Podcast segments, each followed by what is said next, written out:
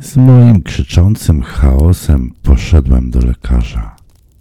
Zanim otworzyłem potężne, drewniane, pomalowane na staro zielone drzwi, minęła przeraźliwa godzina w ciemnej, pełnej tłumu poczekalni. Gabinet nie różnił się wiele od szkaradnego korytarza za ścianą. Tak samo ciemny, zielony, z metalowo-szklaną szafą na zaszczyki po jednej stronie, biurkiem z tegoż samego materiału naprzeciwko i szpitalnym łóżkiem po drugiej. Za oknem krwawe słońce właśnie rozpoczęło ucieczkę z dzisiejszego dnia, powoli wpadając do jeziora. Oczekiwałem doktora, lecz przyjęła mnie kobieta. Nie mogłem dokładnie określić jej wieku. Mrok był tak natarczywy. Odetchnąłem i usiadłem na krześle. Ona zapaliła lampę na biurku i wtedy oceniłem ją na 30-letnią żonę polityka albo adwokata. Miękkie, długie dłonie trzymały ołówek. Oczy bez zainteresowania pytały. Odetchnąłem i rozpocząłem swój monolog. Byłem milionowym jej gościem z przedwczesną ejakulacją, strachem przed seksem z własną kobietą i psychozą religijną. Lecz teraz właśnie był mój pierwszy dzień. Rozpoczął się. Gdy skończyłem, w jej oczach nie dostrzegłem nic. Co mam zrobić? Spytałem. Ona jeszcze przez chwilę przyglądała mi się, po czym wstała i podeszła do drzwi. Usłyszałem trzask zamka. Za chwilę powróciła do biurka i usiadła na jego brzegu. Proszę wstać, powiedziała. Wyprostowałem się 3 metry przed nią. Słońce rzucało ostatnie podziękowanie ziemi, tonąc beznadziejnie. Gdyby nie lampka, gabinet już dawno wypełniłby mrok. Proszę zdjąć spodnie, powiedział głos. Głos, gdyż z trudnością rozpoznawałem teraz jej kształt. Żółte światło było już tu za nią, okłamując mózg. Pomimo zdziwienia wykonałem i to polecenie. Zrzuciłem spodnie i tkwiłem tak w samych majtkach. Ona wstała i przesunęła się o metr w prawo. Teraz blask żarówki oświetlał ją. Ogarnęła włosy z czoła, światło pieściło nagi kark. Zauważyłem, że w momencie, gdy siadała, jej lekarski fartuch obsunął się, opinając ciasno uda. Gładka skóra kolan. Przestraszyłem się. Patrząc na nią, poczułem, że gdzieś we wnętrzu rodzi się podniecenie. Spojrzałem w dół, tam, gdzie rósł kształt mojego członka. Byłem pewien, że nie uszło to jej uwagi. Spojrzałem w jej oczy, lecz nie wyczytałem z nich nic. Rutynowe działanie przebiegło mi przez głowę. Widzi pan, rozpoczęła. Pański przypadek jest szczególny. Tutaj zawiesiła głos i przez sekundę świdrowała mnie czarną źrenicą. Bardzo dobrze, że nie zwlekał pan dłużej. Słyszałem jej przytłumiony oddech. Ptak krzyknął za oknem. Nie, niech się pan nie martwi, uspokajała. Wszystko będzie w porządku, jednak potrzebne jest natychmiastowe działanie. Zaraz wytłumaczę, na czym ono polega. Mówiąc to, wstała z biurka i podeszła do mnie. Proszę nic nie mówić, tylko oddychać głęboko, rozkazała. Zamknąłem oczy. Oddychać? Szeptała. Była blisko, czułem jej włosy tutaj. Nagle znowu oddaliła się i usłyszałem trzask wyłącznika lampki. Otworzyłem oczy. Gabinet zalała ciemność. Otworzyłem usta, aby zaprotestować. Jej ciemny kształt zbliżył się. Metoda, którą zaraz wykorzystam, kontynuowała cicho, tak blisko głodnego ucha. Wymaga bezwzględnego posłuszeństwa. Proszę nie zadawać pytań. Od tego zależy pańskie zdrowie. Księżyc wypłynął na swoją świętą podróż i wlał srebro do pokoju. Kobieta przykucnęła i poczułem jej oddech na udach. Zamknąłem oczy. Jej dłonie rozpoczęły wędrówkę od moich kolan i teraz powoli posuwały się w górę. Ich ciepłe wnętrza powoli wciskały się pomiędzy nogi, gdy nawiedził mnie ból pożądania. Oddychałem ciężko. Czułem żar w lędźwiach. Jej oddech wzniósł się i lepka wilgoć jej warg przylgnęła do materiału w miejscu, gdzie wybrzuszył go twardy członek. Jej usta objęły go.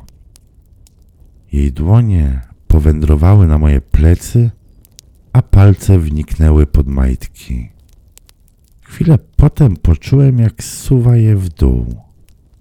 Uwalniając demona, który wyprężył się drgając, otworzyłem oczy i popatrzyłem w jej szeroko rozwarte źrenice. Dyszała, a jej głos gubił się wśród szumu wiatru. Proszę zdjąć koszulę, wyszeptała, wkładając dłoń pomiędzy moje uda. Zrzuciłem koszulę i zanurzyłem ręce w jej włosach. Jej dłoń objęła moje jądra i zacisnęła się na nich. Druga ręka zamknęła się na nasadzie członka i powoli zsunęła z niego skórę. Zbliżyła się bardziej i poczułem jej rzęsy na żołędziu. Jej usta rozwarły się, a ja przyciągnąłem jej głowę do siebie, aż jej wargi i czoło zetknęły się z podbrzuszem. Czułem jej język zataczający mokre koła gdzieś wewnątrz. Przez kilkanaście sekund kierowałem jej głową, aż ona podniosła się. Stanęła tyłem i wskazała mi szereg guzików kitla, niknący w cieniu kosmosu. Zacząłem je rozpinać i kiedy byłem w połowie drogi, fartuch opadł. Pochyliła głowę, zabierając szaleństwo włosów. Całowałem jej kark i jej plecy w połowie przecięte bielą stanika i tak samo rozdzielone pośladki oddzielały się brązem od jasnej bielizny. Rozpiąłem stanik, który spadł na podłogę. Objąłem jej duże i gorące piersi i zacisnąłem palce na sutkach. Przez chwilę pieściłem ją w ten sposób, wsłuchując się w jej chropowaty oddech. Była mroczna, wygięta.